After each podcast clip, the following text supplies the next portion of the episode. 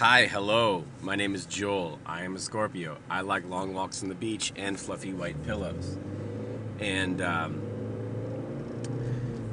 I don't think it's ever going to be nice out in Illinois in 2022. Um, the morning that I'm recording this is uh, Thursday, April 7th.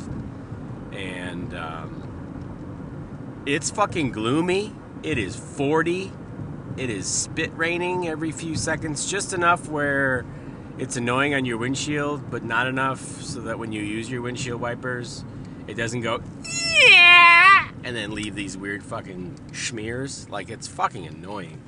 Like I want my allergies to go away, and the only time they fully kind of go away is when the buds have popped.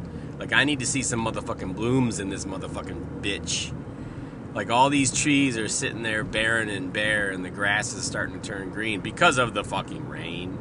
And i can't get out of this like nasally joel um, without some fucking actual growth.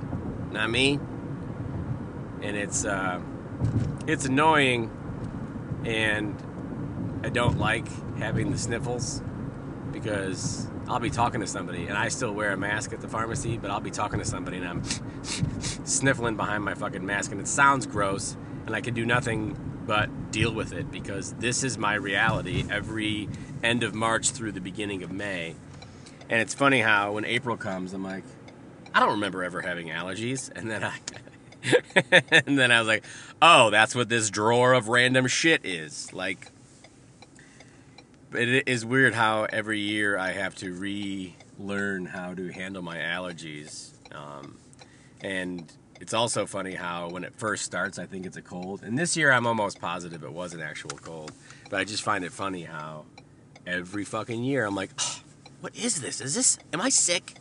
And now with COVID, you know, I did go a year without much allergy issues, and that was probably 2021. Um, probably because I was getting over the COVID that I had in January 2021. And then I took any drug that I could find that would just dry me up and make it so that I didn't sound like I had a cold. But now with 2022, it's more socially acceptable to deal with your allergies without taking so many drugs that you are just like exhausted after 2:30 because you were fucking hyped the fuck up on ephedrine.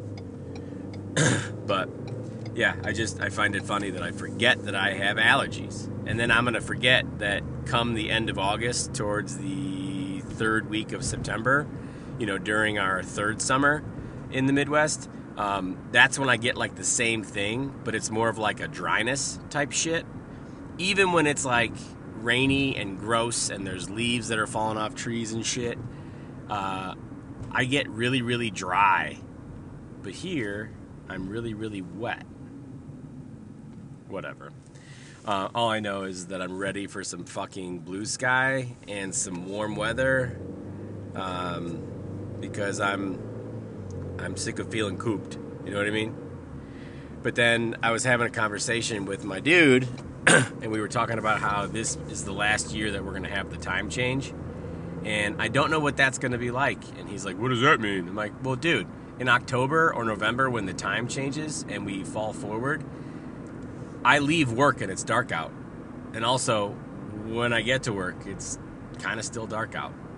Not that I don't appreciate sunlight, but there is something cool about when the season changes from fucking summer to fall, fall to winter, how it's okay to go home and kind of batten down the hatches and get all fucking cuddly cozy and shit.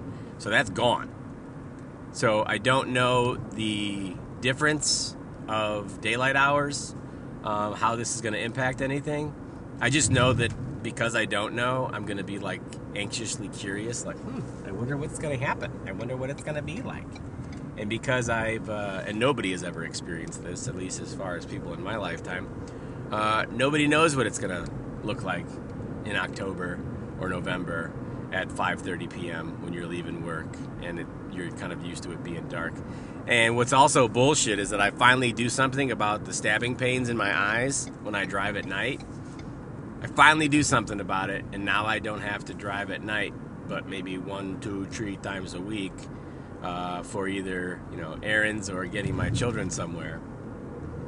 But holy fuck, that's going to be a whole new experience. So there'll be allergies that I don't remember, and they surprise me. And then there will be a whole newfound appreciation for not having uh, a fallback when it comes to the time changes and shit.